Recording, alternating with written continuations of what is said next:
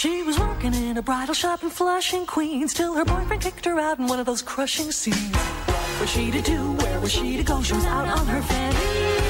Bienvenue dans le début de la fin, le podcast qui décrypte les séries en regardant que le premier et le dernier épisode d'un show télévisuel. Aujourd'hui, pour ce 16e épisode, on va s'attaquer à la série Une nounou d'enfer, créée par Peter Mark Jacobson et Fran Drescher. Avec moi pour vous parler de Nice, Maxwell, de Rago et de Guestar à plus savoir quoi en foutre, Nelson, Zygomatique. Mylène, Karim, Bonsoir. Yuna Bonsoir. et Ludo. Coucou. Aujourd'hui, les cobayes du début de la fin sont Mylène, Nelson et Yuna qui n'ont vu que le premier et le dernier épisode du Nounou d'enfer. C'est parti pour le début de la fin. Alors, le premier épisode du Nounou d'Enfer s'intitule Arrivée fracassante, diffusé sur CBS le 3 novembre 93, et l'épisode final en deux parties, le 145e et le 146e, diffusé sur CBS le 23 juin 99, intitulé Tout est bien, qui finit bien. Au casting, on retrouve entre autres Fran Drescher, Charles Chogosnissi, je pense que c'est ça, j'ai dû me gourer, mais c'est pas grave. Daniel Davis, Lauren Lane, Nicole Tom, Benjamin Salisbury et Madeleine Zima. Allez, c'est parti pour Yuna, Nelson et Mylène. Revenez-nous le premier et le dernier épisode du Nounou d'Enfer. Et on va commencer avec le duo Nelson et Yuna qui vont nous résumer ce qui se passe dans le premier épisode de cette série télé. C'est parti. Vas-y, je te laisse commencer, Yuna. Vas-y. Alors déjà, j'aurais pu dire euh, s'il y avait l'image de se référer directement au générique, parce que comme on l'a dit, il résume bien le, résume bien le premier épisode. Donc euh, la première scène de pré-générique, donc euh, c'est une femme qui travaille dans un magasin de robes de mariée, donc qui, qui fait ses trucs de vendeuse de robes de mariée. Elle se fait larguer de la pire des par son qui annonce que qu'en fait il se mariera pas avec elle parce qu'il la trompe avec euh, une personne dont j'ai totalement oublié le nom. Et que par la même occasion bah, en fait elle est virée parce qu'il met sa fille sa nouvelle fiancée à la place euh, à la place de notre euh, protagoniste. Donc il part en claquant la porte de façon extrêmement discrète. Et donc c'est là qu'on qu'on voit le, le générique donc qui nous va qui va nous raconter la suite donc cette personne dont on ne sait toujours pas le nom à ce stade-là hein, postule en tant que représentante cosmétique auprès d'une grande, une grande bâtisse euh, au cœur de Manhattan, donc chez Maxwell Sheffield. Donc on a, euh, on est introduit avec euh, avec les protagonistes de la série, donc le majordome euh, qui s'appelle Niles, Monsieur Sheffield, qui est le le veuf en vogue de des people de New York introduit également auprès de sa, lors de sa petite copine ou de sa collègue, je sais pas trop, qui s'appelle euh, Sissy Babcock, et d'un de ses fils, qui s'appelle Brighton, qui fait régulièrement des euh, pseudo-suicides pour se faire remarquer. Oui. Donc voilà, donc, euh, donc Fran, entre-temps on connaît son nom, Fran, euh, Fine, qui vient à la base pour vendre des cosmétiques. En fin de compte, son entretien avec euh, Monsieur Sheffield se passe très mal parce qu'il cherche quelqu'un pour, euh, pour être gouvernante et pour garder ses enfants, grosso modo. Elle se fait accueillir par euh, Nice et euh, il lui demande son CV, sauf que malheureusement, vu que elle toque, elle improvise, elle n'a prévu aucun CV et comme tu l'as dit, elle, elle a tombe une sur mallette de cosmétiques. exactement. Du coup, elle écrit son CV avec du rouge à lèvres. Parce que euh, pourquoi pas oh. Ah oui. Et entre-temps, on fait la connaissance du premier gosse euh, en la personne de Brighton qui va mourir raide mort avec un couteau dans la poitrine, mais ce n'était qu'une boutade. Donc ça va. C'était très drôle. Exactement. Bon, euh, étant une personne euh, n'ayant pas le profil type euh, pour faire un petit peu ses fonctions de, de nounou, de gardeuse enfant, euh, eh bien écoutez, bien, écoutez Maxwell décide de ne pas l'engager, mais entre-temps il a un coup de fil auprès de, de, De la boîte de l'agence de nounou. Il lui a même pas fait le coup, euh, on va vous rappeler tout ça. Non, c'est juste vous dégager. hein. Parce qu'il est franc, c'est un homme bien, Maxwell. C'est un homme bien, avant tout. Euh, et finalement, du coup, cette annonce leur- lui annonce que non, euh, il ne peut pas avoir de nounou pour le soir même.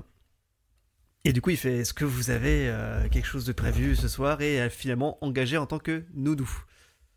C'est ainsi que commence un petit peu cette, cette, ce postulat d'une d'une femme du peuple qui se retrouve nourrice dans une famille de bourgeois avec un, un balai en, en, en argent Dans le fondement.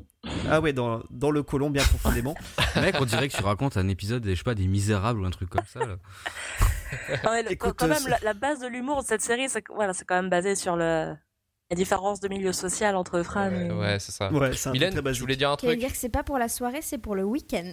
Eh, pour le week-end, oui, effectivement. Parce qu'effectivement, oui, on comprend qu'il y a une réception, en fin de compte, qui est organisée euh, par, euh, par Maxwell pour, euh, pour avoir des pour signer des partenariats, je pense avec des investisseurs ou ce genre de choses. Et puis, il faut surtout pas qu'il y ait les enfants qui soient là, en fait. Ils sont jamais, euh, ils ne sont jamais conviés, donc il faut quelqu'un pour euh, pour les pour gérer. dans pour aller dans ton sens, effectivement, le premier épisode, il marque euh, le, pitch, hein, qui est vraiment la, enfin, euh, la cohésion de deux classes sociales différentes. hein, euh, et c'était bah, ultra commun en plus à l'époque, hein, parce que ça sortait de Madame et Servie, tout ça. Donc c'était le pitch un peu de base des sitcoms de l'époque. Donc s'ensuit une scène de petit déjeuner où on voit déjà quelques, quelques interactions entre les personnages. Donc c'est là où on comprend qu'il y a une réception qui va être faite le soir même. On comprend que Sissi et Niles ne s'aiment pas du tout. Ils arrêtent pas de s'envoyer des pics. Euh, on fait un peu plus la connaissance de Maggie également, donc qui est la fille aînée, euh, qui est adolescente euh, de 14 ans, qui est très mal dans sa peau, qui s'habille soit en gris, soit en blanc cassé, qui est, voilà, qui est, qui n'a pas forcément, bah, qui aimerait bien se socialiser, avoir un petit copain, ce genre de choses, mais qui, qui, A des problèmes de- de confiance en soi. voilà, un petit peu. Brighton, lui, il est plutôt du genre agressif. En plus de, en plus de feindre des suicides, il, bah, il casse souvent sa grande sœur. Et Grace, donc, qui est la petite, euh, donc, euh, il dit ouvertement qu'il y a des séances chez le psy. Et elle, elle a- finalement, c'est elle la plus agréable, je trouve. Elle est, elle est un peu plus fantasque, en fait. Il sent qu'elle a quand même quelques problèmes, euh, quelques problèmes à régler. Elle dit, je cite, faut que j'aille voir euh, mon psy pour lui raconter mon enfance, alors qu'elle a 7 ans. Donc après cette petite séance euh, de petit déjeuner, où on voit euh, cet écart de, euh, de, de, de, de- de train de vie entre la nourrice et, et les enfants, et la famille de mère globale, parce qu'elle, elle se réveille en pyjama, tranquillou, pépouse. alors vous voulez faire quoi de votre journée? Alors qu'eux, ils sont habillés, ils sont en costume, ils sont tout bien, tout propre sur eux. Oui, puis sa modèle, Et- elle, elle se serre dans le buffet comme si, C'est- Ouais, comme, comme si si elle c'était une allait cantoche. manquer. C'est ça. Euh, et finalement, elle, fait, euh, elle commence un petit peu à apprendre euh, à connaître les enfants. Et elle finit par euh, apprendre que euh, les enfants ne sont pas invités au banquet de la soirée. Ce qui l'étonne et ce qui un petit peu la, fait chier. Elle se dit, vas-y, j'ai un petit peu cuck mon nouvel employeur et j'ai invité ses enfants sans qu'ils ne le sachent. Du coup, petite, petite séance où elle va acheter des tenues prêtes à porter aux enfants dans, un, dans une boutique au rabais. Je crois que c'est l'ancienne boutique dans laquelle elle travaillait. Donc euh, voilà, ils vont là-bas, ils font une petite séance d'exposition. Donc il y a Claire, la, la jeune fille de 14 ans, qui, euh, qui est très timide, qui n'arrive pas à comprendre qu'elle peut plaire. Euh, Brighton, qui a du mal avec ses sœurs, qui a un petit peu eu l'enfant mal dans sa condition de bourgeois. Et bah, en, en- en vrai, j'ai- non mais ça fait très usule ce genre de parole. Mais, mais- Tu as dit le mot bourgeois. ouais, ouais, à bourgeoisie, non mais vous connaissez le marxisme Tu digresses, tu digresses. Non mais en, en gros c'est ça, c'est c'est le gamin un petit peu un petit peu tubu- turbulent, c'est un peu le Denis Lamalisse finalement. Et il y a, il y a Oh la référence. Ah ouais, C'est beau. C'est beau. Et je suis né en 98 et je Ouais. l'ai quand même. et, et donc euh, il reste encore euh, bah, Grace qui euh, personne, enfin enfant un peu troublé mais euh, à la fois quand même euh, sympathique. Donc euh, ce, ce, ce petite exposition, on est aussi introduit à la meilleure pote de euh, de, de Fran, qui est euh, Oui. La blonde un peu nunuche, euh, bah, un, un petit peu comme Fran, hein, on va pas se cacher.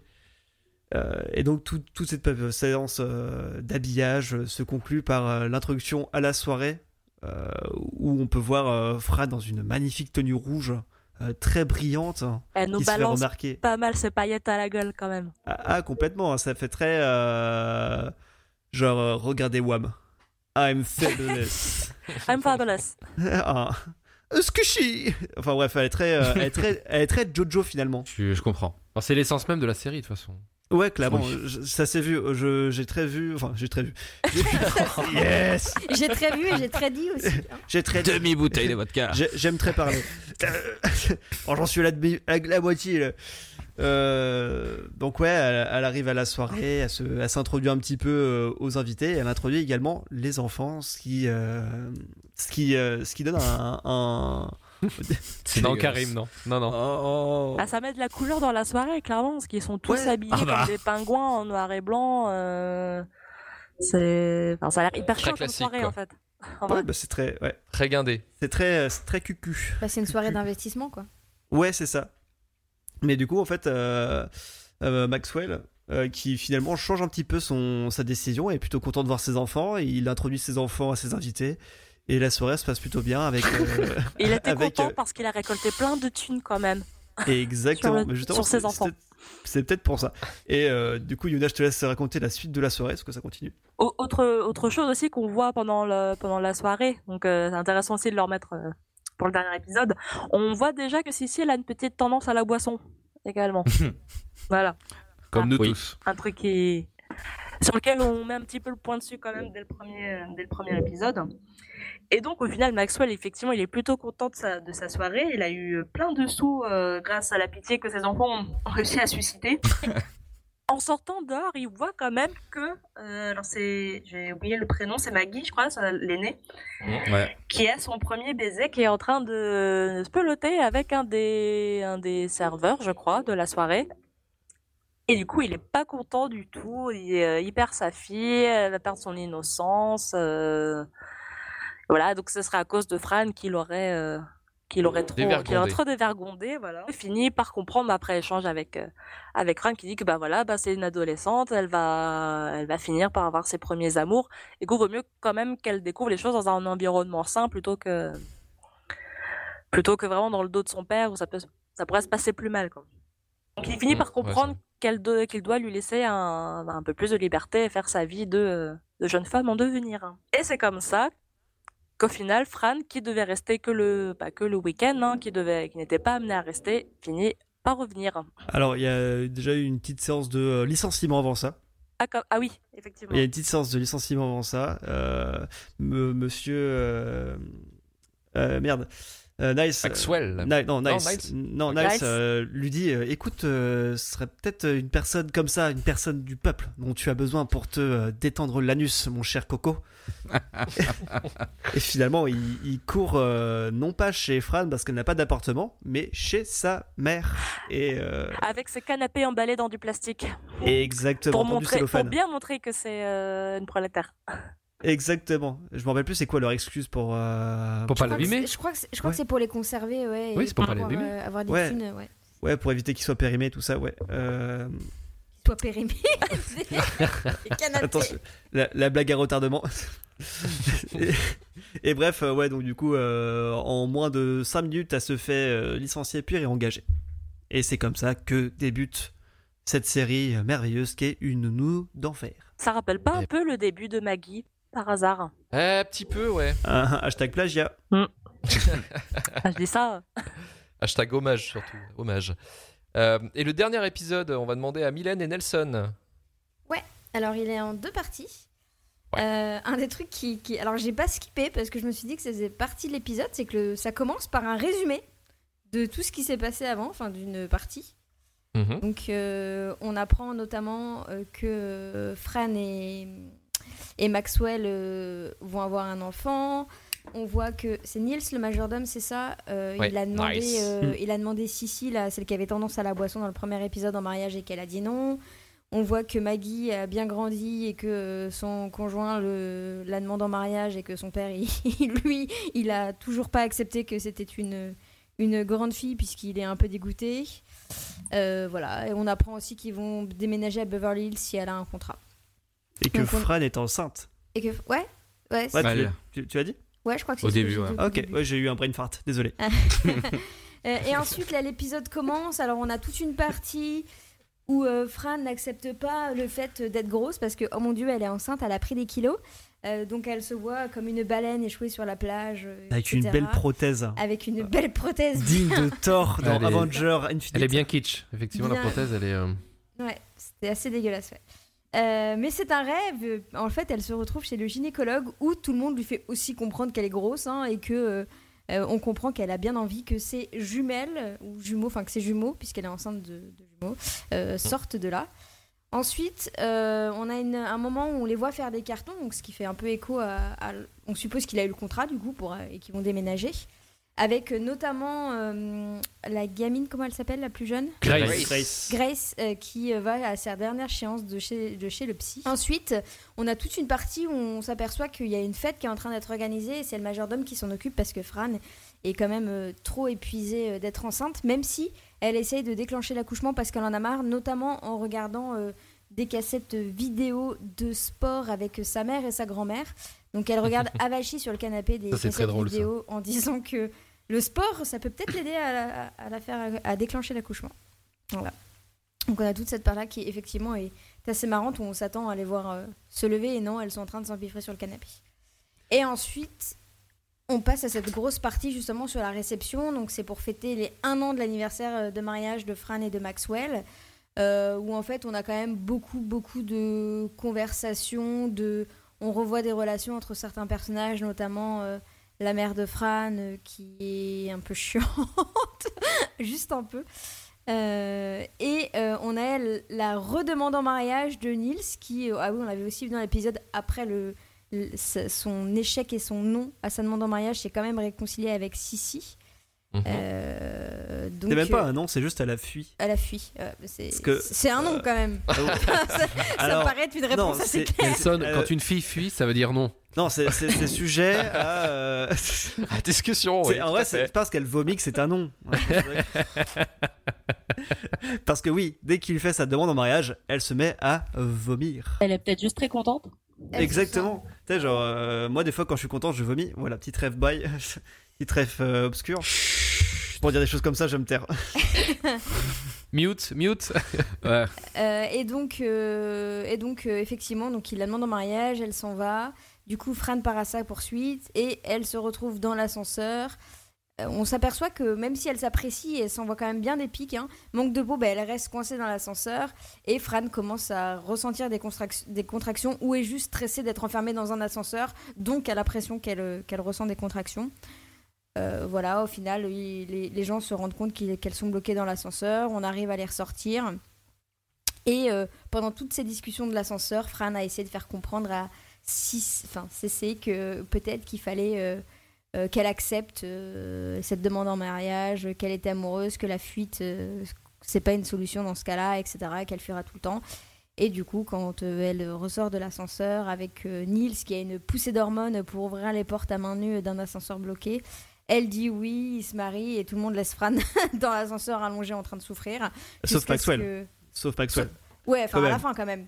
à la fin. Non, il, non, il genre, fait, il- il fait surtout, euh, il ne faut absolument pas créer de stress pour Fran, parce que là, dans, un, dans une situation compliquée, et le temps qu'il dit ça, bah, l'ascenseur se referme. Oui. Et ouais, euh, ouais, mais, une petite voix nasillarde, on entend, euh, là, ça crée le stress, enfin bref. ouais, c'est ça.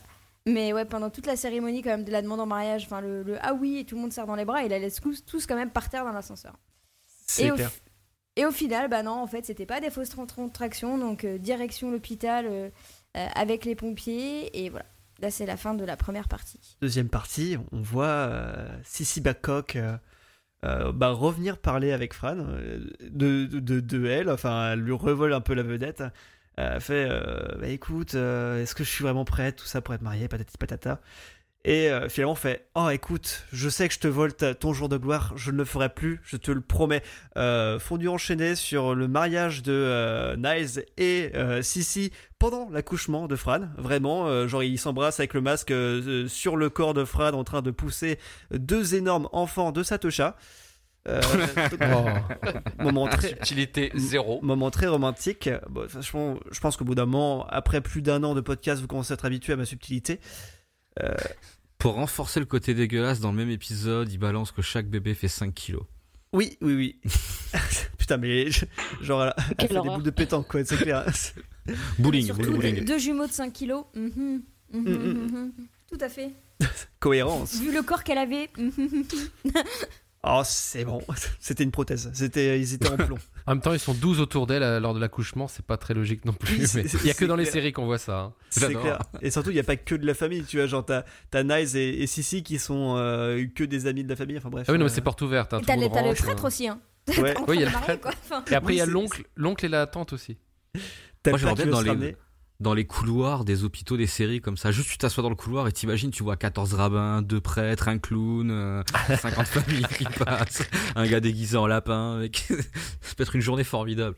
Elle accouche de deux enfants, un garçon et une fille. Euh, ouais, qui pleure beaucoup. Alors ça, c'est un truc qui m'a vraiment saoulé pendant l'épisode. Mhm. C'est qu'il y, a un- il y a un bon 5 minutes, la scène post-accouchement, où il y a les gosses qui chialent encore et encore et encore, et euh, qui couvrent pas mal les paroles des, euh, des personnages finalement.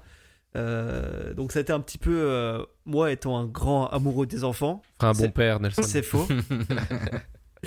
Euh, eh bien ça, ouais, on a eu un. Des... Si vous aimez les pleurs d'enfants, euh, je vous conseille cet épisode. Il y a, il y a bien 5 minutes de pleurs d'enfants euh, non-stop. C'est Et, un reco, euh, Nelson?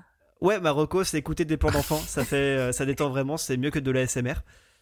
Et donc finalement, euh, fondé et enchaîné sur le retour à la maison, les cartons tous faits, ils Tout bien, un, un gros truc quand même. Pendant qu'elle euh, elle vient d'accoucher, elle a ses enfants, on annonce quand même à Sissi qu'en fait elle est enceinte. Ah oui, c'est c'est pour ça vrai. qu'elle a la nausée. Oui, c'est c'est pour ça. Si elle vomit, c'est pas parce qu'elle est, elle est dégoûtée par Nice, parce qu'elle est enceinte. Quand repensez à toutes ces fois où elle a picolé pendant qu'elle était enceinte, patati patata. Mais autre info super importante, on, on apprend le vrai nom et prénom de, enfin le vrai prénom pardon de Sissy Babcock. Ouais, Ah, que j'ai quand même, ah bah oui, Chastity Claire, Ok, Chasteté Claire. Mm. ok, Donc, ils ouais, sont tous sur le cul, Loupé. personne savait quoi. c'est- C'est c'est très bourgeois comme prénom. euh. J'avoue, moi j'étais un peu déçue parce que j'ai orthographié Sissi comme Sissi l'impératrice. Ah Eh ben, bah oui. ouais, non non, ouais, c'est ouais, vraiment les deux lettres, c'est Bah oui. euh, ouais, à l'américaine quoi. Bien, écoutez, maintenant elle est enceinte. euh, vous- euh, Elle devrait arrêter de boire, espérons. Oui, oui, elle devrait, elle devrait arrêter de picoler. Euh, et donc finalement, oui, que- comme je le disais, du coup, euh, retour, euh, retour à la maison euh, où ils sont en train de faire leur bagage. Non, je crois qu'ils emmènent il y a- y l'aéroport d'abord. ouais. l'aéroport d'abord. Ouais, Brighton et, euh, et Claire qui se, qui, qui prennent un avion pour Paris. Je me rappelle plus de la raison. Euh, Euh, Brighton part pour Maggie, euh, faire une année de voyage pour, euh, pour connaître la vie, etc. avant de, avant de revenir. Et Maggie, elle part euh, pour rejoindre son, son mari, je crois, non? Ouais, certainement. Donc euh, voilà, ce- scène très, très, très émouvante où on voit ouais, donc Maggie et Brighton prendre l'avion. Et on a tous un point commun avec Brighton, c'est qu'il a peur des Parisiens, comme nous tous autour de cette table. Et Et oui, la chance d'être à distance. Et on a quand même qui attend dans l'aéroport comme jusqu'à ce qu'il soit arrivé à Paris tellement euh, et finalement, maman est pleurée. elle part une heure après leur arrivée à Paris. Euh, en laissant bien évidemment le, le gosse attendre 5 heures dans sa poussette sans le nourrir ni même faire autre chose avec. Euh, Il est mort, c'est pour ça qu'il pleure plus. C'est pour ça qu'il pleure plus, quel soulagement. Ouais.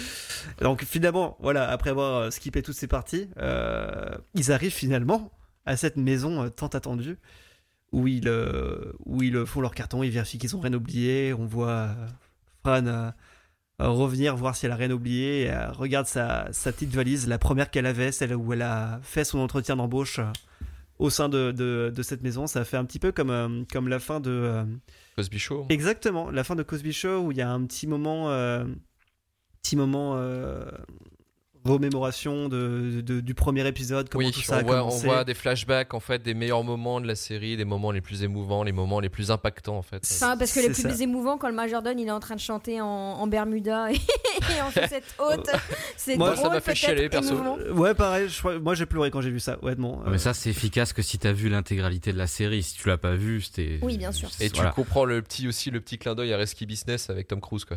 Ouais, voilà. Oui, petit clin d'œil. Donc euh, il y a ça qui se passe euh, et euh, finalement, à part de la maison, elle ferme la porte, puis revient parce qu'elle avait oublié son arrière-grand-mère à l'intérieur. Ça c'est trop fort ça. Voilà. Et finalement, elle part définitivement de la maison et un petit peu comme le Cosby Show, clap de fin pour la série, on voit les acteurs sortir du décor et remercier le public.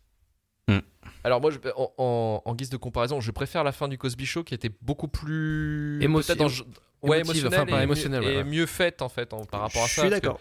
Hmm. La fin du Cosby Show, pour rappel, hein, c'est vraiment les acteurs qui se cassent du plateau avec une file indienne, en fait, des gens qui les applaudissent en... et ils se barrent vers la porte Oui, mais il y a une en fait. transition entre la série et, euh, Oui. et, le- et dehors la série. Là, là, par contre, on voit un rideau fermé et, et on voit le côté euh, euh, le tournage Backstage. est terminé. ouais. Ça Ouais. fait un petit peu Mm. bizarre, ouais. Bah, Mais voilà, donc après, euh, pour les sitcoms, résumer, hein. quoi. Les sitcoms qui sont tournés en, en- en live et tout, ça, me- du coup, ça me semble pas choquant non plus. Non, mais je pensais qu'on allait avoir le même effet que le Cosby Show quand on voit la caméra qui se. La Luma qui se recule un peu comme ça, du, vu de haut. Et en fait, euh, hop, ça se coupe comme ça. Là, je pensais qu'on allait sortir vraiment du décor, mais euh, effectivement, j'étais trop influencé par le Cosby Show. Mais euh, ça, ça pouvait être un peu une fin pareille. Oh, c'est la même chose en moins bien fait, je trouve. Voilà. Moi, il y a un truc aussi que j'ai remarqué, enfin, qui n'était pas mis en avant dans, les, dans le pilote, dans l'épisode 1. Et quand même un ressort humoristique qui est, qui est assez régulier, c'est le fait qu'elle soit juive. Avec, Ah bon Ça, ça, avec, avec parler si beaucoup tu de clichés tard, quand ouais. même qui vont. qui vont avec. Ouais, Voilà, oui, mais ça fait, par- ça fait Ouais. partie d'un des gros running gags de, Mm. de la série, en fait. Ça et sa voix nasillarde. Alors ouais, alors c'est, euh, bah si on va, on va en parler maintenant, mais c'est Mm. vrai que le côté, euh, le côté juif en fait de la série, c'est que bah, la créatrice de la série, Fran Oui, Drescher, elle qui joue la nono, elle est elle-même juive et elle voulait faire aussi que cette série transpire un peu le côté, euh, le côté juif qui se rencontre, enfin qui, qui rencontre un peu la classe UP à anglaise quoi. Donc euh, elle, elle a mis un peu de, un peu du sien et un peu de ses, euh, comment dire, ses origines dans la série quoi. Donc c'est vrai qu'il y a pas mal de, de ce côté-là, mais c'est pas, je dirais pas que c'est choquant. Au contraire, Ah non, ça leur bah, rigole, tourne en dérision quoi. Ah non, c'est- après, c'est juif new-yorkais, hein, par contre. peu- Oui. j'ai- Ouais, voilà. J'ai trouvé ça un petit peu relou parce que c'était un, un peu trop redondant, mais on peut pas le taxer de- d'avoir des propos. euh, Ah, T'es pas prête pour la série alors, hein, je te Par promets, contre- parce que c'est Et vraiment. c'est très, cultu- c'est très culturel, par contre, euh, là-bas, ils sont un petit peu plus habitués à, se- à rigoler avec Ouais. ça. Nous, on est, un- c'est un petit peu plus, euh, un peu plus clivant. euh, non, mais Voilà. c'est vrai. Les ju- juifs new-yorkais, enfin, c'est, c'est, c'est pas, euh, c'est presque, je dis pas euh, courant, quoi, mais ils rigolent beaucoup avec ça, normalement, surtout dans les séries américaines. Euh, nous, on fait pas ça chez nous. Enfin, je pense que c'est Bah, nous, vraiment une grosse différence Mm. avec euh, là-bas, quoi. En même temps, on a un background un peu plus violent avec. euh, Oui, on a un historique euh, Oui. Bah, fait C'est-à-dire que, que, bon. que nous, on a des pays où 90% de la population s'est fait exterminer, donc effectivement, ouais, peut-être non, un mais moins ça- bien pris. hein. ça aide moins. C'est moyen fun. Vous aurez faim tant que vous ne serez pas capable de prendre sur vous. Vous devez bloquer toute pensée de foie gras, de méchoui, de pâtisserie. Alors là, on vient de marcher pendant trois heures. Comment vous faites pour pas avoir faim? Non. T'aurais pas mangé ma lingerie à la fraîche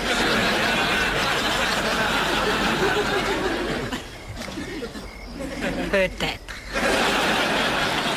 Non, pourquoi tu m'as interdit d'en acheter plus alors?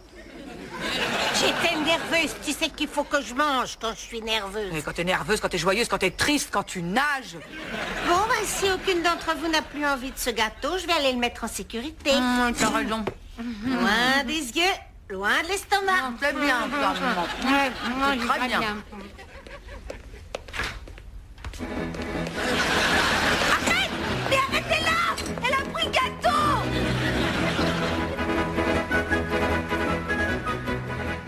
Voilà, voilà. Et le, doublage Et est quand coup- même très bon. Hein. Ouais, Ouais. ce que demander, voix, le euh, doublage et la trad sont communs parce que moi j'ai vu les deux épisodes enfin en anglais. Euh, bah, le doublage, ouais, le- comme tu disais, Ludo, c'est excellent. hein. Enfin, au niveau des adaptations et tout, ils sont bien marrés. hein, C'est bien joué, ouais, ouais, c'est bien joué. Les, les, les vannes sont, sont correctes. euh, euh, ils ont essayé de traduire, mais en respectant l'état d'esprit. Enfin, à chaque fois, moi, quand là, je les ai revus, euh, je, je rigolais, quoi. Ça fait, ça fait le job. Moi, j'avoue, j'étais très gêné avec cet extrait. Je trouvais ça pas très drôle. En même temps, j'ai pas Ah. le contexte.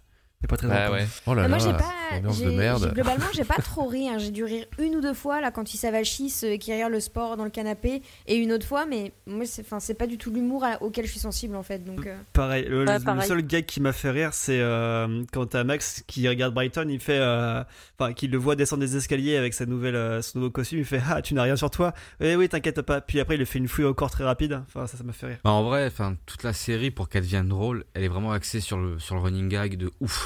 Et en fait, c'est une série qui, est drôle que si, en grande partie, si tu as appris à, connaître les personnages, en fait. Parce que c'est que ça. Par exemple, tu vois la scène dans le dernier épisode où Fran re-rentre dans l'appart, enfin, dans la maison, et va récupérer la grand-mère. C'est déjà drôle comme ça, mais quand tu t'es bouffé toute la grand toute la série, que tu vois le nombre de fois où Yeta se perd, fait des trucs abstraits, ça devient vraiment drôle. Et c'est vrai que toute la série, c'est pour moi, elle peut pas être drôle sur deux épisodes. Elle le devient quand tu bouffes les six saisons, en vrai. après tu revois déjà pas mal le côté running gag, notamment sur le premier épisode, tu vois, où rien que le fait du euh, euh, non vous me virez pas, je démissionne. Ah si en fait vous me virez parce que je veux les allocs. Euh, rien que là, t'as la, t'as la même Mm. phrase et la même veine deux Mm. fois dans, dans le même épisode de 25 minutes. quoi. Donc de base, on comprend que ça va quand même être bien basé sur tout ce qui est running gag. Mais fait. après, c'est le problème en, en général des sitcoms. hein. Enfin, euh, Carrément. ils n'inventent pas la roue, personne ne réinventera la roue, particulièrement sur ce genre de truc. quoi. Ce sera, c'est toujours le même problème. Quoi. Mais euh, Ludo, moi je vais me tourner vers toi parce que c'est toi qui as choisi la série hein, en particulier. Bon, après, elle a été demandée, mais c'est toi qui étais très fan de la série en, en- en soi-même. Et pourquoi cette série t'a marqué, toi, personnellement?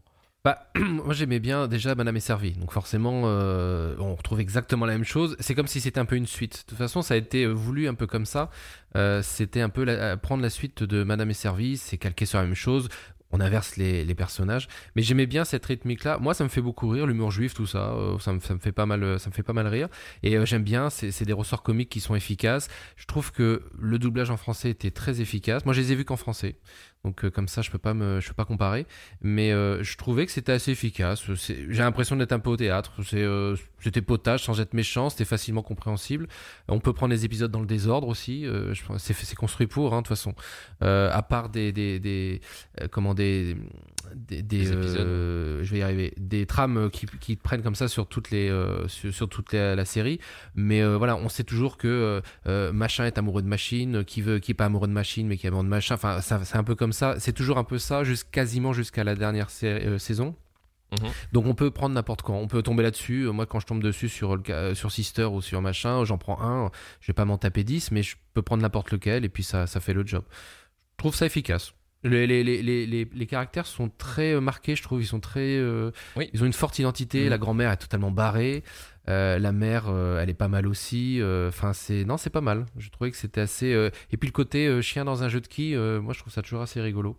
Chien dans un jeu de qui? Oui, c'est une expression de vieux. Mm. Ouais, et les- un- je vous fais aussi un éléphant dans un magasin de porcelaine, si vous voulez. Non, Ah, ouais. ça, c'est compréhensible. Ça, ça, c'est connu. Ah, d'accord. Donc euh, ouais, moi je, moi j'aimais bien. Ça, ça faisait le, ça faisait le job. Ok, c'est cool. Euh, Karim, de ton côté? Euh, ben, pour à peu près tout ce qu'a dit Ludo, parce que c'est pareil, moi j'ai grandi avec Madame est servie, euh, ça a été la suite logique. A, j'ai vraiment pas grand chose à rajouter par, par rapport à ce qu'a dit Ludo, parce que c'est vraiment tout ça, parce que je suis pareil, j'étais très client de tout l'humour qu'il y a dedans, parce qu'il y a vraiment, comme Ludo disait, tout type d'humour, c'est vraiment tout. T'as l'humour pour les grands avec des vannes un peu sur le cul, t'as des vannes très teubées sur les gens gros, t'as des chutes, t'as des choses comme ça. Et il y avait d'autres trucs si en fait que j'aimais bien, c'est que vu qu'il n'y a pas trop de décalage en fait entre la création de la série et la diffusion en France, euh, et vu que la série est remplie de guests de ouf, euh, bah, il y avait plein de gens en fait que je voyais dans les films euh, quand j'étais gamin à cette époque-là, que je voyais ensuite à la télé dans une nounou d'enfer. Et ce qui fait que assez gamin déjà, je pouvais m'amuser à tout seul à reconnaître les gens et je trouvais ça marrant. Mais c'est un gros souvenir, c'est une enfer. Je serais, je suis absolument pas objectif dessus. Je, je suis très trop client. C'est ça a Il y a ultra une vieilli. sacrée liste de guests. hein. C'est impressionnant. hein. C'est affolant. Euh, C'est- Quand on regarde, c'est très très impressionnant. Est-ce que tu nous en parleras dans les secrets de tournage, Ludo? Non, pas dans les secrets, mais euh, non, j'en ai d'autres. Je voulais pas trop, euh, je voulais pas trop en mettre. Mais dans, dans les dans les dans les super guests, il y a euh, Elton John, il y a comment il s'appelle euh, Pamela Anderson. Ouais, voilà. Euh, Non, c'est vraiment, c'est très très impressionnant. Il y en a vraiment beaucoup. Et Roseanne Barr aussi. Il y a des crossovers aussi. Euh, je les ai pas vus, mais euh, ça avait l'air, euh, ça avait l'air pas mal. Et Whoopi Il y a, il y a Goldberg une nounou d'enfer Ouais. De quoi C'est ça Un, frein de Drescher univers. Il y a Whoopi Gold- ouais, il y a, il y a Donald Trump. On le retrouve à chaque fois partout. Yes il y a Coolio. euh, il y a Céline Dion qui fait un passage Oui. apparemment. Hugh Grant, Elizabeth Taylor. Enfin bref, euh, ça, ça n'arrête pas. C'est vrai que c'est très très impressionnant. Mais euh, outre, euh, outre le, hum, les, les guest stars, l'humour, euh, il y a aussi un autre paramètre, moi, qui je trouve que, qui, est, qui est assez impressionnant pour que la série elle soit autant restée dans, dans l'inconscient collectif. C'est aussi bah, juste le personnage de Fran Drescher et euh, ses fringues, en fait, son look.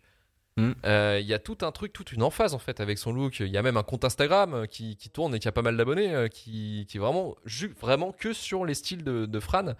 Euh, on avait vu aussi euh, Malou, qui est malheureusement pas avec nous, mais qui nous a fait tout un, tout un speech sur les fringues justement de, de Fran. Euh, c'est vrai que en fait c'est assez particulier de cette série dans, dans le sens où effectivement elle a marqué aussi l'inconscient collectif grâce à son style vestimentaire. Quoi. Ouais, en partie, ouais. Ah bah l'escalier a été fait pour ça. Hein. Ouais, Euh, voilà. L'escalier d'ailleurs, il a été changé entre le ap- après le premier épisode.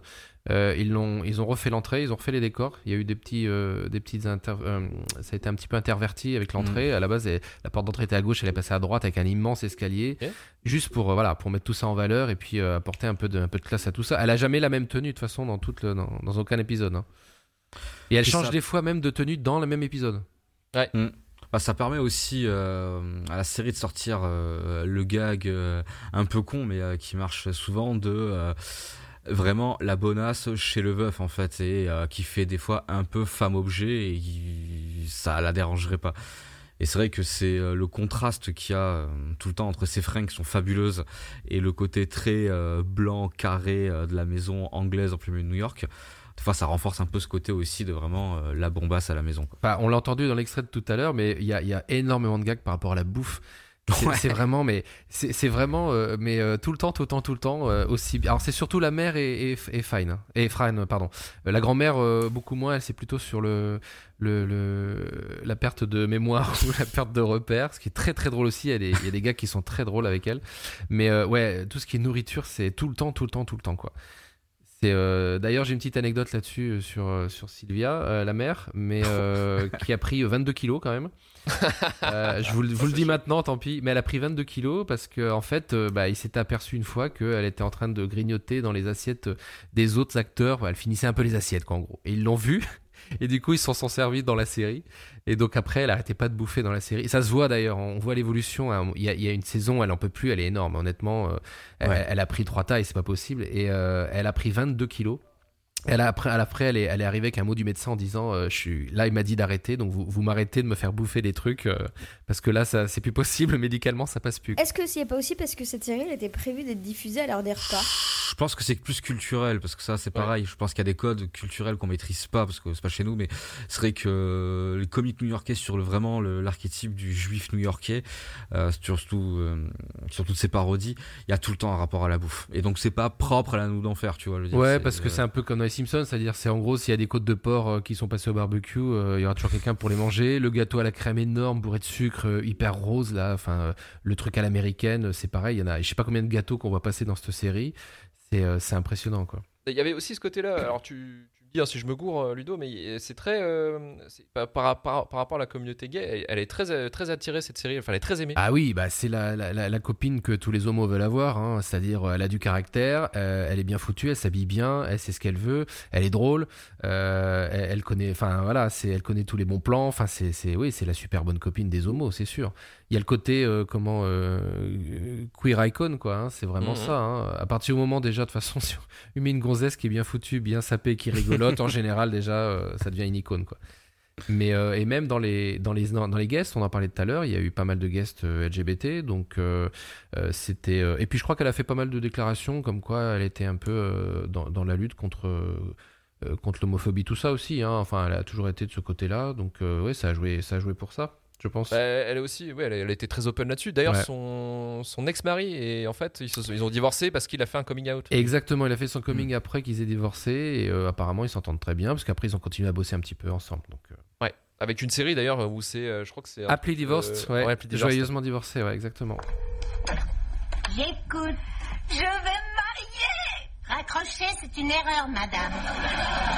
Mais non, Monsieur Sheffield va faire sa demande. Oh mon Dieu, je suis si contente pour toi. Attends, je reçois un deuxième appel. Ne raccroche pas, il faut que je... Voilà, voilà, voilà, voilà. Euh, C'était c'était vraiment super pas drôle. Du coup, C'était du génial. coup, on a Paris.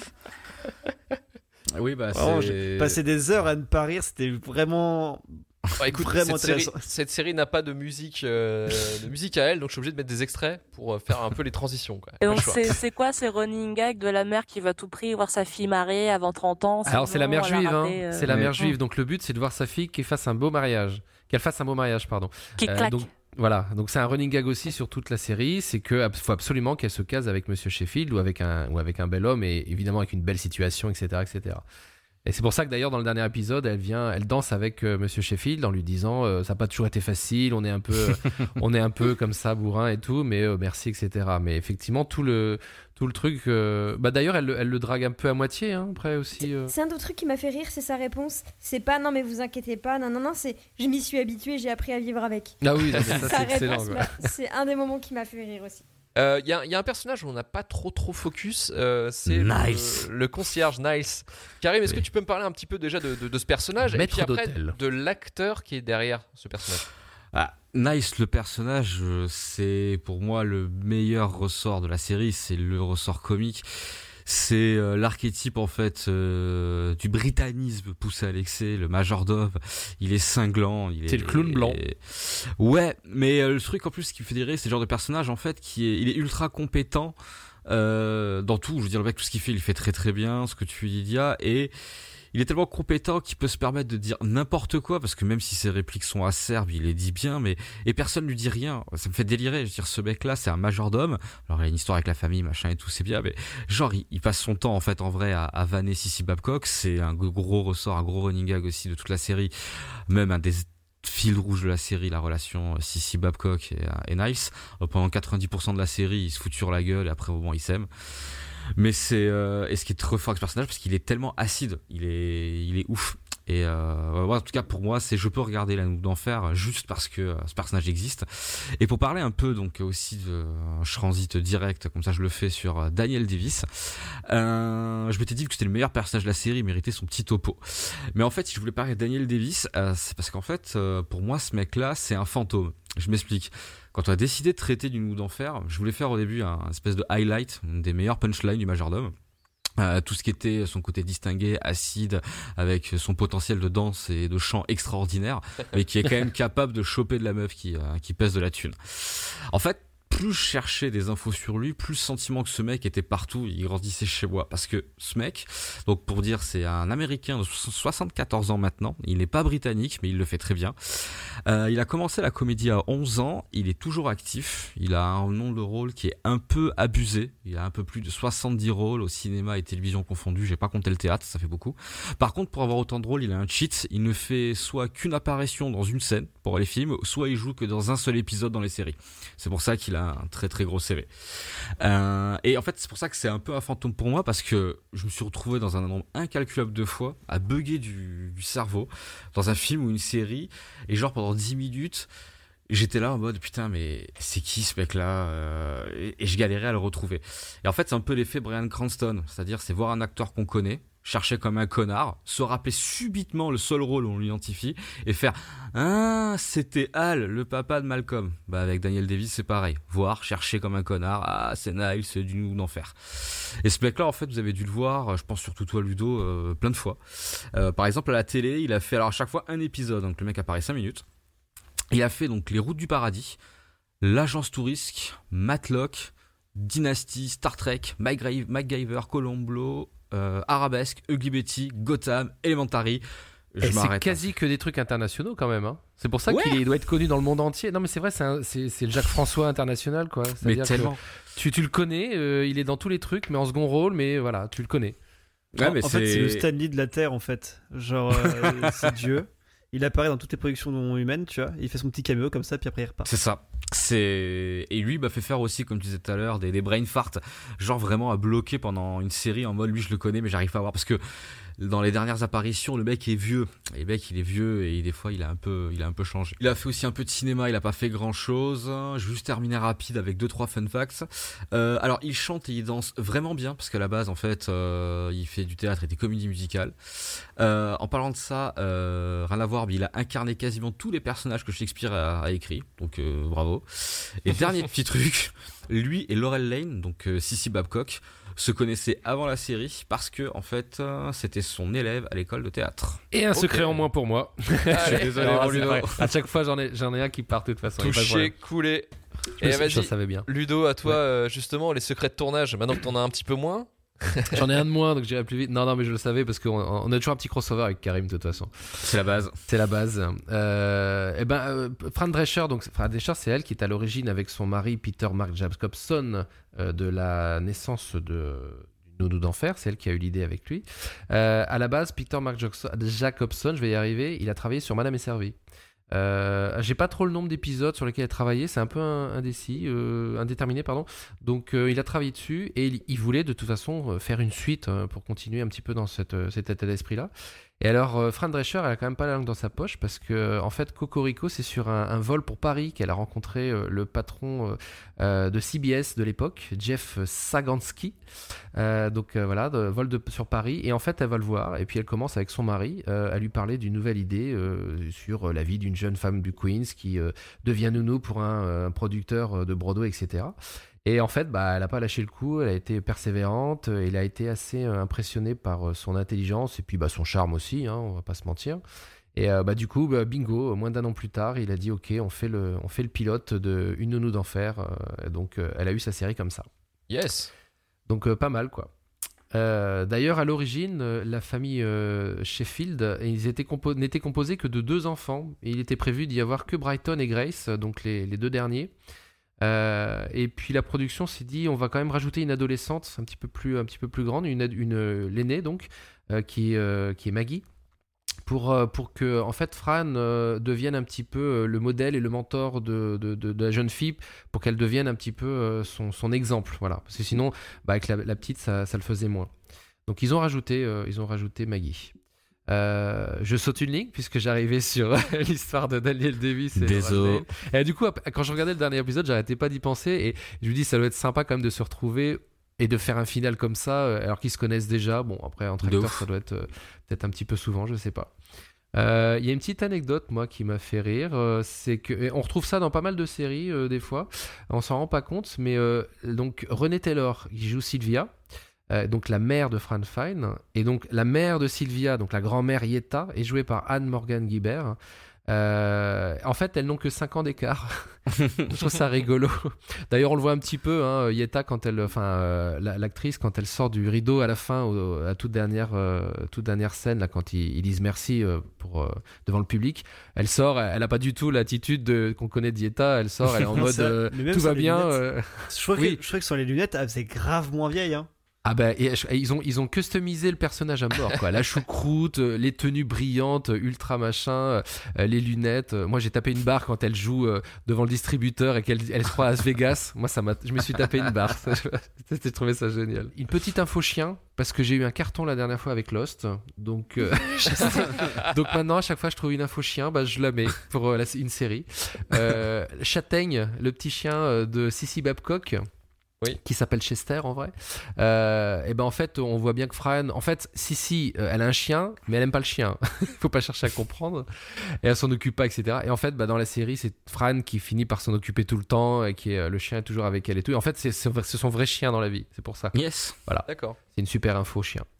Euh, euh, petite info, je revenais sur ce que tu disais euh, sur Niles, enfin sur Daniel Davis, Karim, euh, qui est effectivement d'origine britannique, et Charles de Shaughnessy, qui joue Monsieur Sheffield, lui est américain. Et dans la série, euh, il devait, euh, il devait jouer un anglais. Alors attendez, parce que je me trompe tout le temps. Je sais pas, il y en a, il y en a dans un sens et dans l'autre. Euh, non, c'est Charles, Charles Shaughnessy, pardon, qui est britannique Ouais, et qui est né à Londres, et Daniel Davis qui joue Niles, qui est américain. Voilà, je me trompe tout le temps. Et Mm. en fait, quand la série a été diffusée euh, au Royaume-Uni, il y a des téléspectateurs qui ont, euh, qui ont adressé des lettres en disant que bah, il le faisait mal et qu'il devait se, se- se- euh, regarder comment jouait euh, l'autre pour, euh, pour faire l'accent anglais, alors que c'est lui qui est anglais et que c'est l'autre qui est américain. voilà, c'est un peu le, le- le syndrome de Charlie Chaplin qui, qui perd, qui perd son, son concours de sosie, quoi. Donc je trouvais ça plutôt pas mal. Évidemment, alors il y a eu des petites choses, pardon, pendant la saison 5, Lauren Lane qui euh, joue Sissy Babcock euh, est tombée enceinte. Oh, le camouflage Euh, dégueu, putain. Le camouflage dégueu qui, qui en fait est à moitié assumé, c'est-à-dire qu'ils ont pas tellement cherché, euh, ils ont pas tellement cherché, sauf vers la fin où en gros il a planqué derrière un pot de fleurs, derrière un carton à dessin, un truc comme ça, mais en gros ils ont pas trop cherché quoi. Et, Euh, Son perso n'était pas enceinte.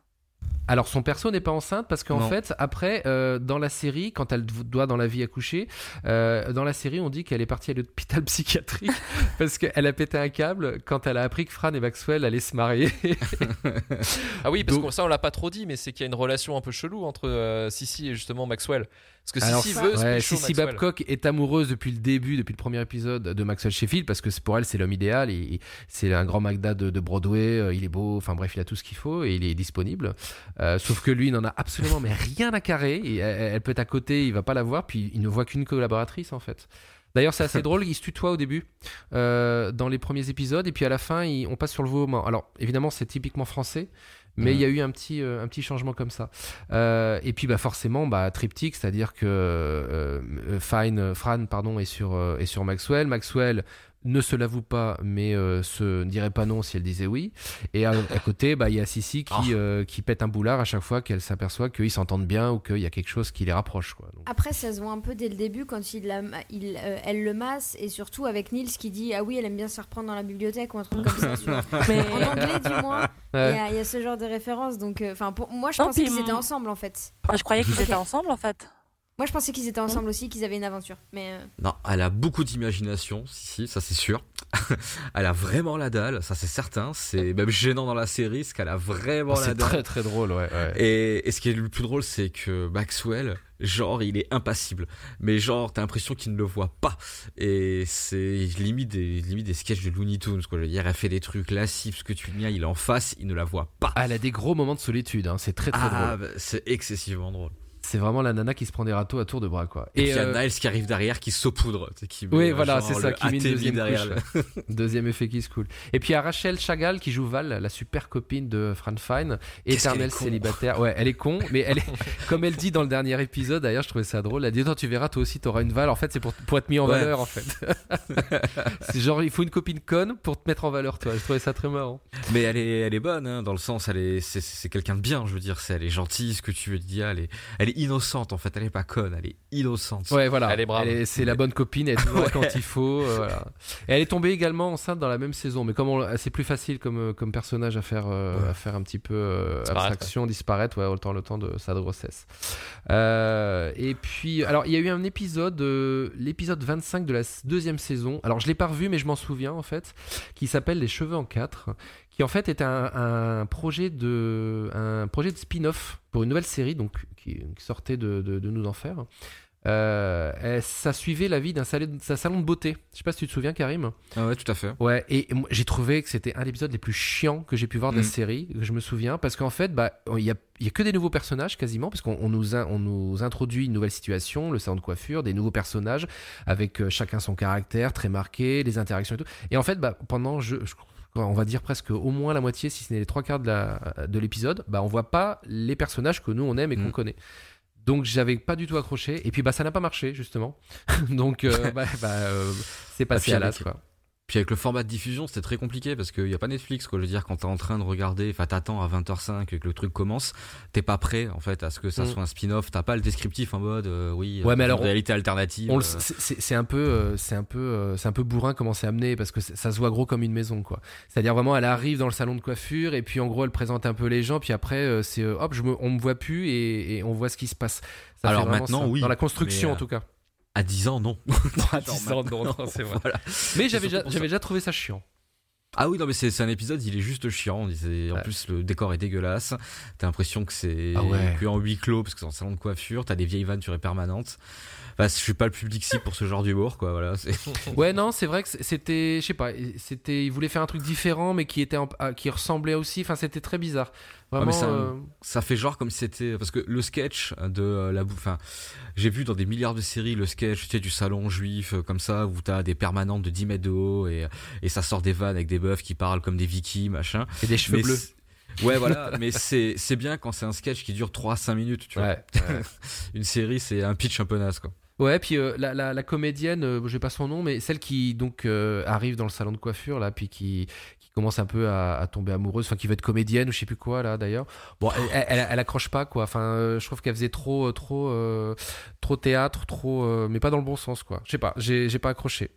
Bon, enfin, j'en ai Mm. un vague souvenir en vrai, mais pareil, ça fait partie de. Il y a des épisodes qui ressortent, avec des vannes qui ressortent, et il y a la mélasse des autres épisodes, et lui, il est dans la mélasse des autres épisodes, tu vois. Ouais, ouais, c'est clair, exactement. ouais. Et puis, euh, bah, pour finir, je vous ai fait un- une petite recherche sur euh, Nounou d'enfer, mais dans le reste du monde. Alors, je vais vous sortir, je vais vous sortir les petites traductions parce qu'on aime bien. Euh, donc, les petites adaptations. euh, donc, forcément, qui dit adaptation dit changement, en tout cas pour les noms. Alors, en italien, ça s'appelle la tata. Voilà. La tata. Et Fran tata. devient, ouais, la tata. Et Fran devient Francesca. C'est une souffleuse italienne. Voilà. J'aime- Moi, j'aime bien. J'aime bien. La version grecque qui se- qui s'appelle Dada. et euh, et d'ailleurs, c'est euh, à l'initiative euh, elle-même de, à l'initiative de Fran Drescher elle-même que les adaptations ont vu le, le, le jour dans, à travers le monde. Euh, on continue avec, euh, alors attendez que je le retrouve, Miss Papadaki. Ça commence à devenir compliqué. Ça, c'est russe. Voilà. Yes. Euh, Poutine. non, ah non, non, non, non, c'est pas russe, excuse-moi. c'est- attends, Ah, attends, attends. C'est euh, non, c'est Miss Papadaka, c'est oh, en Grèce toujours. C'est avec euh, chez Oh. c'est Dada le la nani et euh, nani euh, la nounou d'enfer, c'est Dada donc et elle, elle s'appelle Miss Papadaki. Ok. Et elle, le Monsieur Ok. Sheffield s'appelle. Qu'il faut que je le lise deux fois avant de le dire. Monsieur Monsieur Bakopoulos. Ok. Oh, ça- Voilà. Et Ah. Niles s'appelle Dionysie. Non, mais en vrai, c'est c'est plutôt proche, hein, c'est assez mi-prendre. Mais moi, ce que Mais j'aime bien, c'est qu'en France, on, on se dit Niles, on va l'appeler Niles, quoi. Ouais, quand Et même. Fran, on va l'appeler Fran. Voilà. C'est pas Mais du tout au Québec. prénom français, quoi. Comment ils l'ont appelé au Québec? Ok, je n'ai pas le Québec. Pourquoi tu me demandes le Québec? J'en avais plein d'autres qui étaient. Ils Qui étaient... pas vraiment les noms au Québec, je pense. Pas les Non, pas, prénoms. pas les prénoms, ouais, effectivement. Ouais, c'est les Mais titres en Nounou général. d'enfer, c'est totalement français, donc je pense qu'ils Ouais. ont peut-être repris le même. hein. Ouais, ouais. T'as pas une version espagnole? Parce que les Espagnols, ils sont forts pour les Alors presque, j'ai la version argentine, c'est la Niñera. Ah. La Ah, ça Niñera. colle. la Ça colle. Je vous garde le russe en dernier parce que il est, il est- c'est, c'est un truc à rallonge. On adore la Russie Euh, ici. Au Chili, c'est la, la nani, la nani, je sais pas comment on dit, c'est pas très, mais avec un N seulement, c'est pas très, euh, pas très loin. En Pologne, c'est nia nia. Et alors, je vous le fais aller. En Russie, c'est alors moya prekrasnaya nia nia. Ah, mais c'est Mm. parfait. Attends, tu peux me Ok. le noter Très Je- je vais castellane, l'utiliser, Et le dernier ferme la porte, Je vais dire que c'est comme une insulte. Bah, je sais pas, mais je sais pas ce que j'ai dit. Moi, j'y crois. Hein. Mais je crois que euh, quand, tu, euh, quand tu dis. Euh, c'est Mylène que t'as dit euh, Fran, Fran, en français, ça n'existe pas, je crois. Ah ouais, c'est pas un prénom. Mais je crois qu'on apprend à un moment, au détour d'un épisode ou deux, qu'elle elle, s'appellerait Francine ou un truc comme ça. Enfin, il y a une espèce de. Ah. Françoise. Françoise non, Françoise Fine. je, je- je- je- je demande à Karim là un petit peu dans sa mémoire de fouiller, mais je crois qu'à un moment. Alors, est-ce que ça a été francisé aussi hein? C'est-à-dire que, euh, c'est-à-dire euh, peut-être qu'en anglais c'était un autre prénom, le, le raccourci d'un autre prénom anglais que nous. Alors, je Francine, te, je te, parce que je suis allé chercher Mm. Francine Join, Fran Fine Sheffield. Donc, en, anglais, ils ont pris Francine. Alors, techniquement, son, ouais, c'est mais son vrai prénom, hein, donc en version originale, c'est Francine Joy, Francine. dit Fran. Ouais, ils ont pris Ouais. Francine. Ok, d'accord. Bon. Donc Cocorico encore une fois. On lui a porté chance à la France quand même. euh, à Fran, euh, la France quand même. J'avoue. Bah super, bah merci euh, Ludo pour Mais je tous vous en ces prie. secrets de tournage. Euh, et là, on va, on va- donc pour, pour structurer un petit peu. C'est vrai que là, on a, on a parlé des- du nounou en, en soi, mais euh, Mylène, toi, tu nous as fait un petit tour des films et séries de nounou ou, ou avec une nounou comme personnage. C'est ça, j'ai voulu regarder et je me suis d'abord heurté à un- un- une première question, c'est la, la différence entre tout ce qui est nounou et tout ce qui est babysitter en anglais. Parce qu'en fait, il y a des films qui s'appellent The Babysitter, mais en fait, c'est pas du tout la babysitter comme nous on l'imagine, c'est-à-dire elle arrive à 18h et elle repart à 20h, tu vois. Non, non, c'est un rôle de nanny aussi, mais qui s'appelle le babysitter. Donc, j'ai pas trop compris en anglais euh, la nuance. Ce serait plus fille au père Bah ouais, mais du coup, c'est Nani. Tu vois, Nani, Mm. c'est vraiment ça, c'est comme nous, c'est la nounou, c'est la, per- l'en- la personne qui accompagne l'enfant euh, au long de son quotidien. Alors, pas forcément à la maison, hein, comme c'est le cas dans, dans Une nounou d'enfer. Mais voilà, donc ça, c'était déjà le premier truc un peu relou quand tu cherches là-dessus, c'est que t'es babysitter et nounou, et toi, tu comprends pas. Est-ce que la différence, ce n'est pas que la nanny euh, est à domicile comme le maître d'hôtel, mais version enfant en fait? Alors non, parce Gouvernante, que si tu Genre Mary Poppins, quoi. Babysitter, Mm. si tu regardes dans le film Babysitter, qui s'appelle Babysitter, Avec Vin euh, c'est quand même à domicile.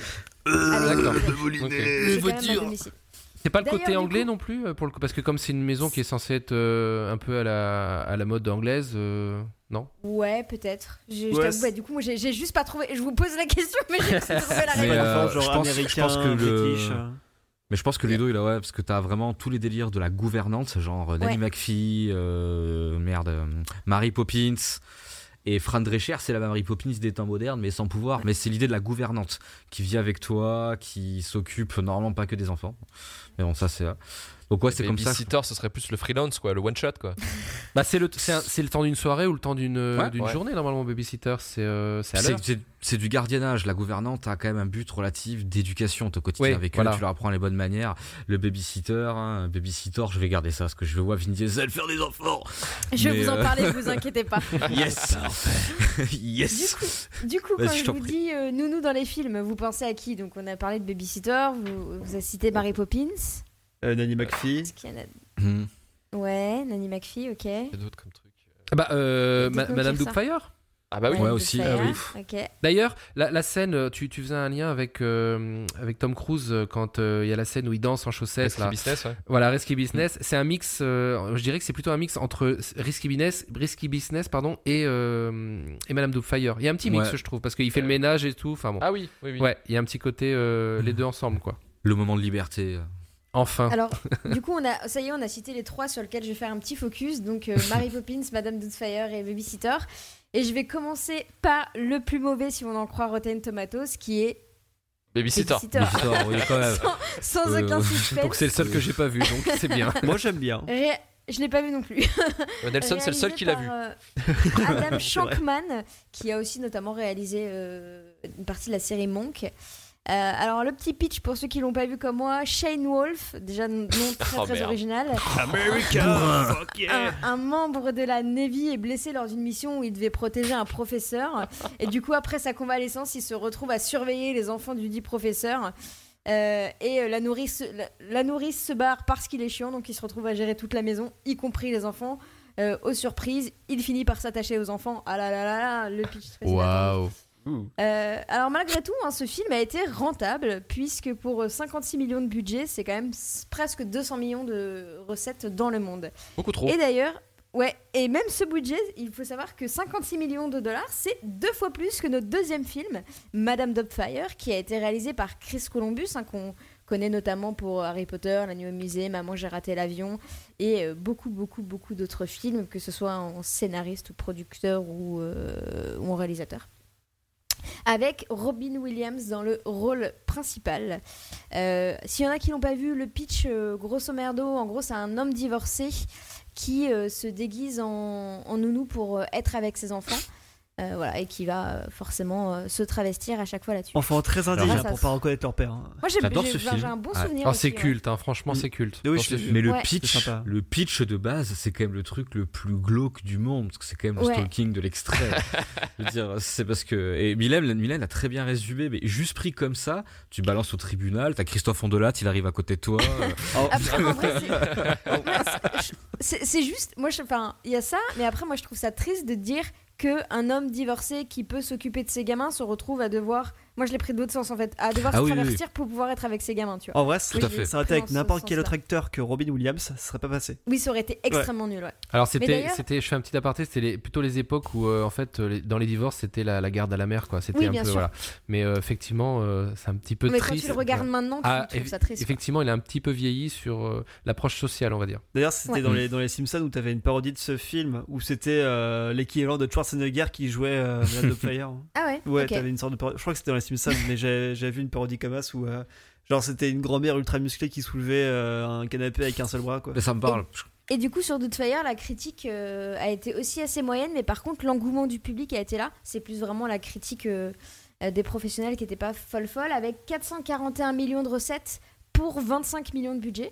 Euh, donc beau, su- beau succès, et notamment en France, hein, puisqu'en 94, donc quand le film est sorti, il a été quatrième du box-office. Wow. Et des récompenses aussi, puisqu'il y a eu un Oscar, euh, celui du meilleur maquillage, deux Golden Globes, euh, dont le meilleur film musical ou de comédie, parce que c'est ensemble, Mhm. et le meilleur acteur, bien sûr, dans film musical ou de comédie pour B- Robbie Williams.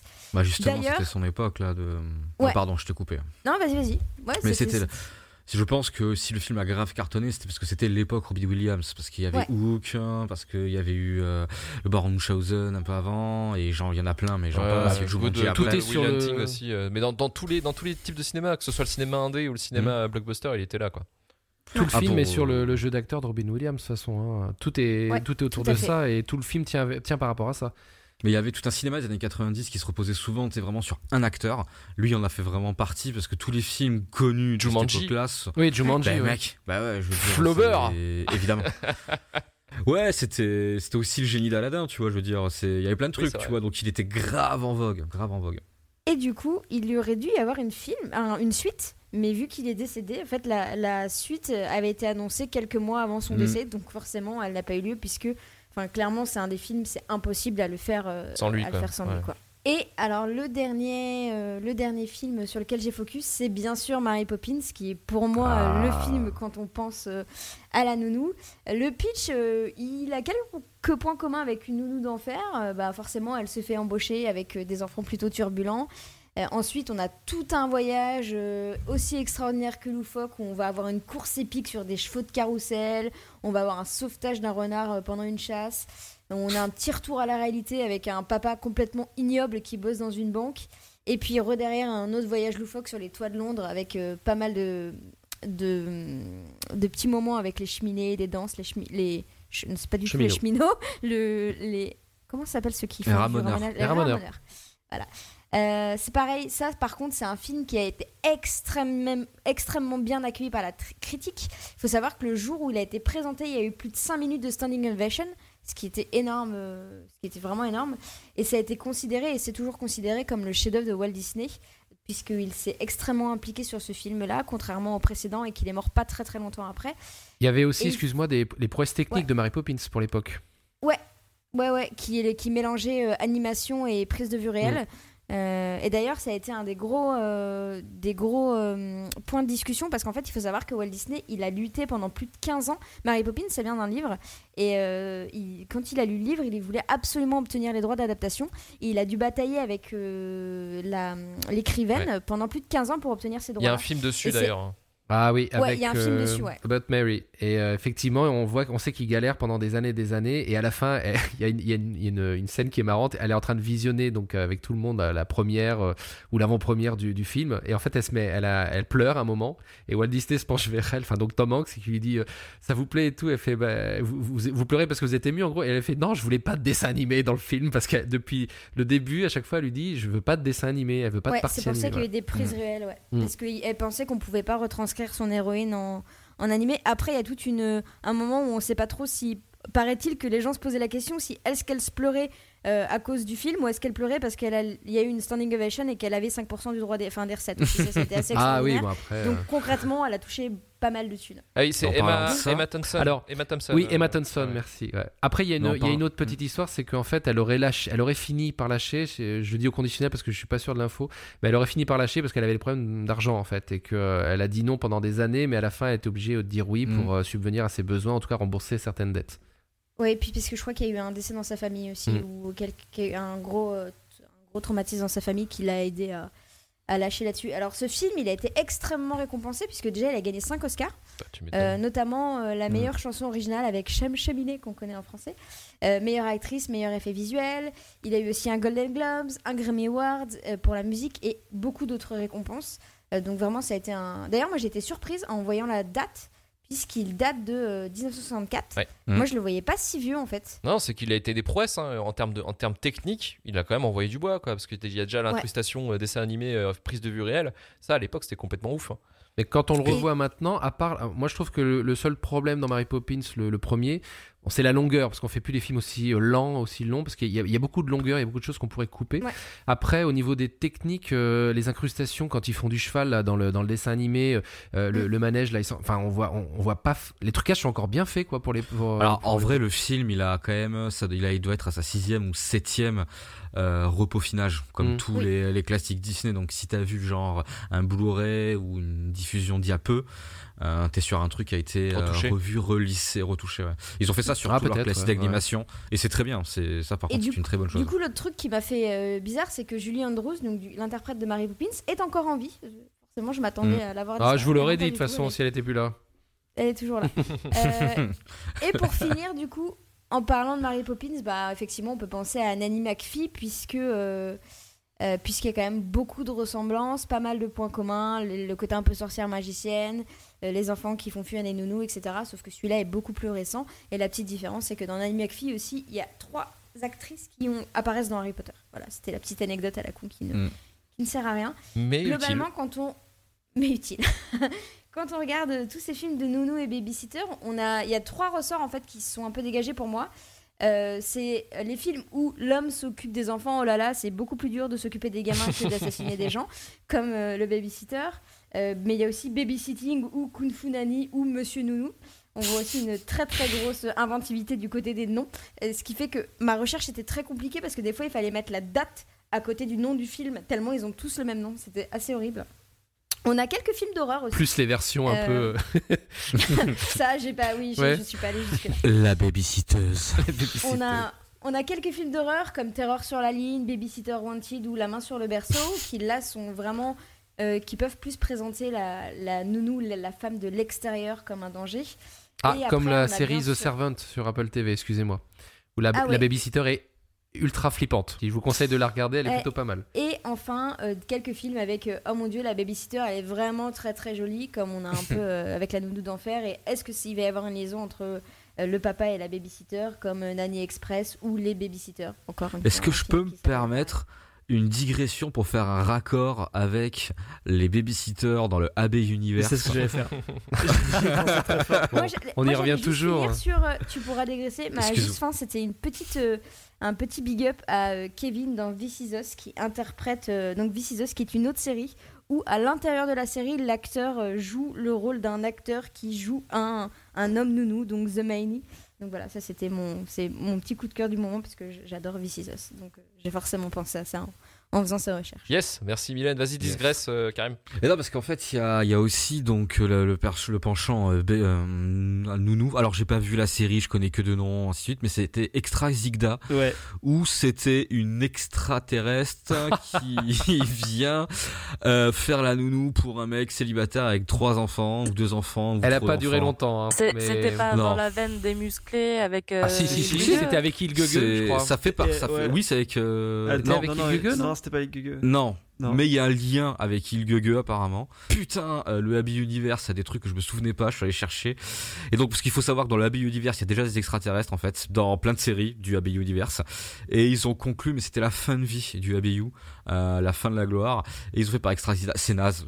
J'ai vu des extraits, c'est juste Bah, un porno ouais. sans la baise. C'est exactement ce que j'allais dire. Après, il y, a eu- il y a eu quelques tentatives. hein. Il y a aussi euh, en 2016, il y a Very Bad Nanny, une, une série aussi très. euh, euh, une, une femme très insouciante qui se retrouve à, à garder euh, ses neveux et nièces parce que sa sœur elle est euh, elle s'enfuit pour fraude parce qu'elle est recherchée par le FBI mais ça c'est le genre de série qui euh, a été au départ euh, Prison Break, Nanny. et puis finalement au bout de au bout de deux saisons ils ont arrêté parce que ça marchait pas Ouais, et puis sur le donc il y a concept. toujours un engouement on n'est pas on n'est pas à l'abri que d'ici 5 ans il y a encore une nouvelle série euh, Oui, enfin, c'est Non, mais ça fait- un truc qui ressort euh, tellement euh, comme C'est là que tu te rends compte qu'il y a beaucoup de codes américains en fait, c'est juste des métiers, genre les, le policier en film, en série, en littérature, euh, et ils ont même fait la nounou en fait, parce que tu l'as en tout. Oui, c'est vrai. Euh, D'ailleurs, pour finir, pour conclure un petit peu cette, cette nounou universe, euh, pour continuer sur le français, un très bon film avec une nounou psychopathe, c'est Chanson douce avec Karine Viard et Leila Bakhti que je vous conseille de regarder. Et, euh, et par contre, Mylène, de ton côté, je suis très surpris que tu nous as pas sorti la comédie de l'année dernière qui s'appelle euh, 10 jours sans maman euh, avec Franck Dubosc. Moi, je suis très très très déçu. Ah, je l'ai, elle est, écoute, elle est, j'en ai pour, il y en a quelques-uns que j'ai zappé volontairement parce que j'avais pas la place, mais celle-là, elle est pas ressortie. Ouais. Elle a dû faire un vrai Ah, Je pense, je pense que t'as de la chance. Je de la chance de pas l'avoir vu. Moi, je voulais euh, faire un tout petit aparté avec Julie Andrews parce qu'il y a aussi la mélodie du bonheur quand Il y a un même. très bon film, excellent Ah ouais. film. Voilà, où elle arrive, euh, père très autoritaire, avec les enfants qui répondent au sifflet, qui doivent euh, arriver euh, dès que dès qu'il les appelle. Et puis elle apporte euh, la mélodie, elle apporte la musique, la, la, la folie, un peu comme un peu comme euh, Miss Fine hein, d'ailleurs. Elle, elle rentre un petit peu de vie à, à l'intérieur et ça de ça devient euh, plus agréable. Bon, maintenant on a fait un peu de culture. Voilà, on s'est tous super bien euh, culturés, comme dirait ma mère. Mais, euh, mais là, on, on- Sympa. on- on va bien se finir. euh, là, on va se péter le cerveau, hein, très clairement. Avec Nelson. Nelson, tu, tu, tu nous as dit, hein, vraiment, quand, quand on a proposé nous d'en faire, tu t'es dit faut que je fasse un truc, faut que je fasse mon retour. Ouais. Là, je suis chaud. Là, je Faut vais tout péter. le, le point des informations de Exactement. l'émission. Voilà, bah vas-y, Nelson, c'est à toi. Alors, du coup, euh, j'ai fait un petit teasing parmi les membres du groupe. Euh, ils savent que je dois faire un top 10 des choses à faire, mais ils ne savent pas de quoi. Euh, On n'en peut plus, hein. Ouais, On en peut plus. le, le teasing est à son apogée. Euh, je les- range mon bureau. Les fesses clapent entre elles. Euh, je, je trouve qu'il a eu un peu trop d'amour euh, pour cette série Ah. et pas assez de méchanceté gratuite. Euh, c'est pour ça que je vous propose un top 10 des choses à faire plus intéressantes que de regarder une nounou d'enfer. Oh putain, l'enculé. Voilà. Oh, la Euh, provoque. voilà. Je, je te déteste, mec. Ça, ça va être pas très gentil. On lui pètera la gueule, Karim, t'inquiète. le truc de l'intérieur, Nelson Exactement, Bravo. je suis un petit peu une sorte de parasite. Rageux. Tu voyez, vous avez une, euh, un podcast intelligent avec des gens intéressants, plus Nelson. Euh, sauf que, sauf que Ma- malheureusement, ma lui donne- prochaine partie de plague, je, ma, ma maladie, je l'appellerai Nelson. Vas-y, chaud. Eh, vas-y, deal. deal. Donc là, je suis à une bouteille et demie de vodka et ça m'a permis de faire le décompte.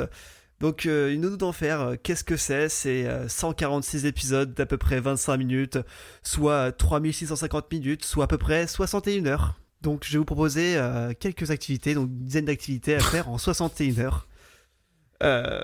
Putain, c'est bossé. hein. c'est bossé, t'as vu Vache. J'ai fait un calcul, wesh. Est-ce qu'il y a des À- jeux à vidéo par contre, le calcul. Oui, oui, oui, mais je Oh, ne les ai oui. pas fait parce que sinon ce serait pas drôle.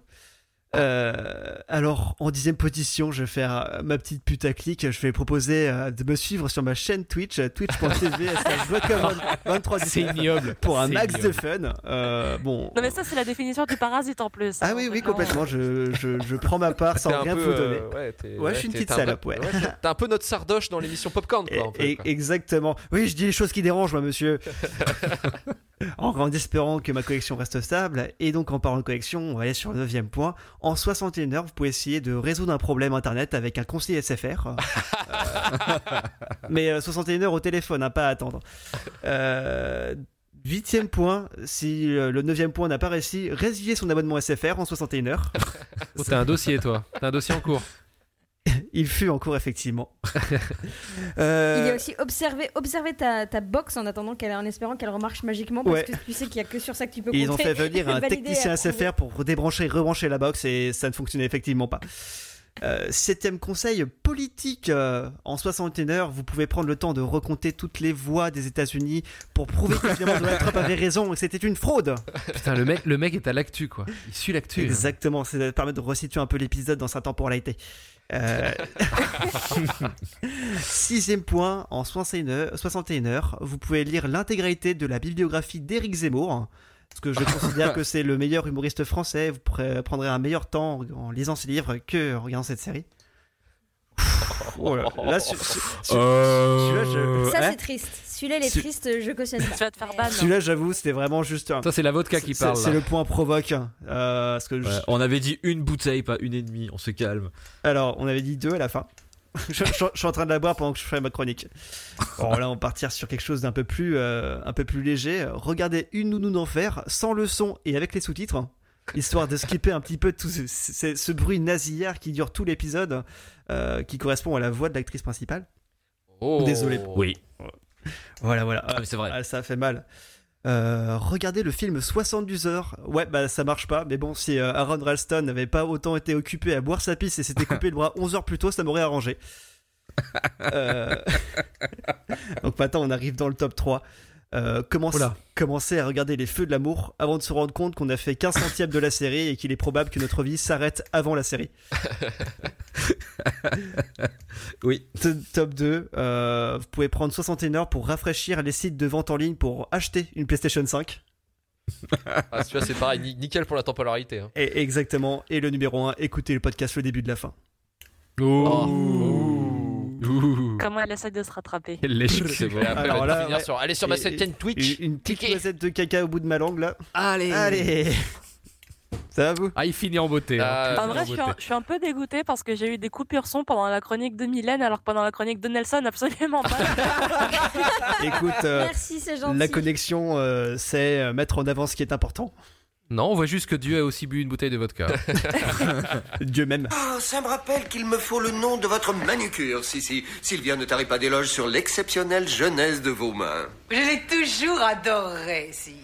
Mais je comprends tout à fait que vous ayez des Oubliez, occupations grand-père. J'appelle la ligne aérienne, ils le caseront où on met les skis. Nice Ajoutez mon couvert sur la table et surtout mettez-moi à côté de ma copine Syl. Syl C'est vous, mon chou Ouais, j'ai été invitée. Oh, vous mériteriez que je vous gronde. Pourquoi on n'est jamais sorti déjeuner? Quand vous m'avez vu manger des crevettes, vous avez dû prendre un calmant.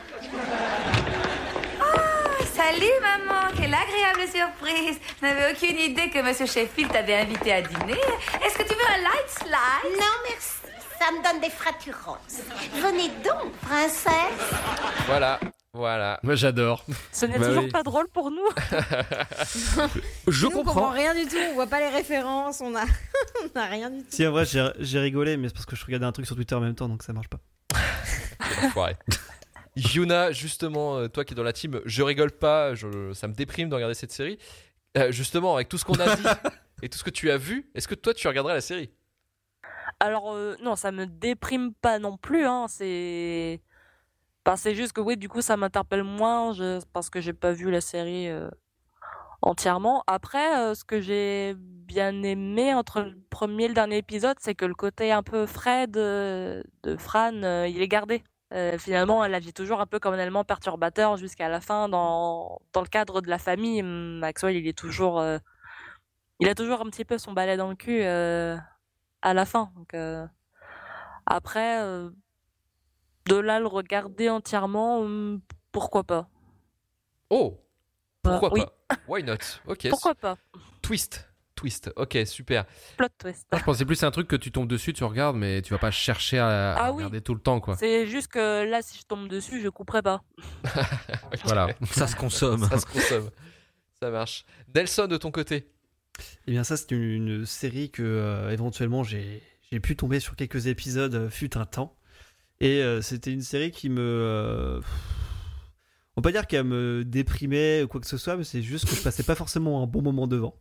Ok. Et je, je pense que ça pourrait continuer d'être le cas à l'avenir. Donc, si je devais mettre, émettre un choix, euh, je choisirais de rafraîchir les sites de vente en ligne et m'acheter une PlayStation 5. ok, ça marche. Et Mylène, de ton côté J'espère que tu vas galérer. Juste pour ça. Euh, moi non plus. Enfin, j'ai pas passé un mauvais moment en mode oh mon dieu, c'est vraiment long à regarder quatre fois ma montre. Mais en même temps, bah, moi je suis. Enfin, de base, j'aime pas tout ce qui est drôle. je, suis, je suis pas quelqu'un de drôle. L'humour, Enfin, ça me dégoûte.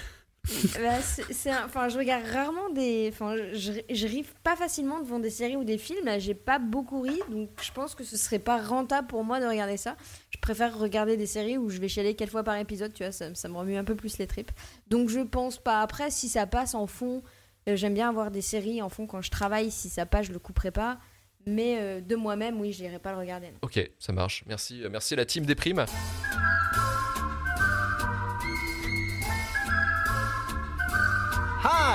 Gray skies are gonna clear up. Put on a happy face. Brush off the clouds and cheer up. Put on a happy face. Take off the gloomy mask of tragedy. It's not your style. You'll look so good that you'll be glad you decided to smile. Pick out a pleasant outlook. Stick out that noble chin.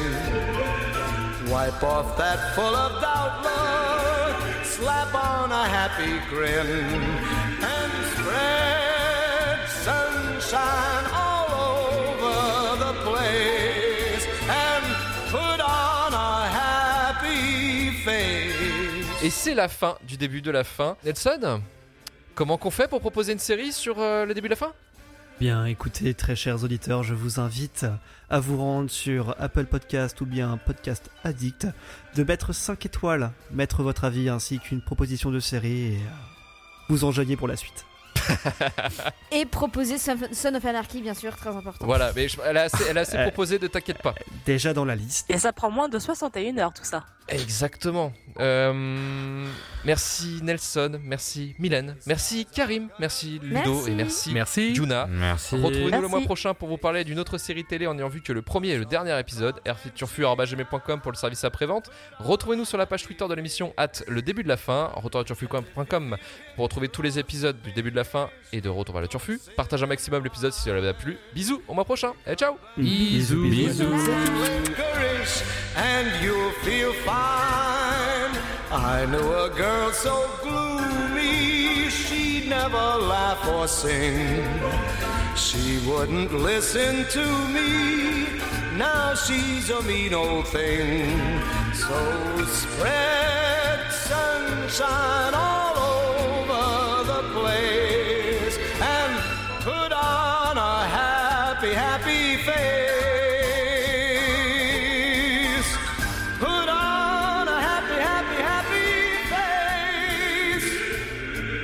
come on, Bobby, smile. It's your birthday.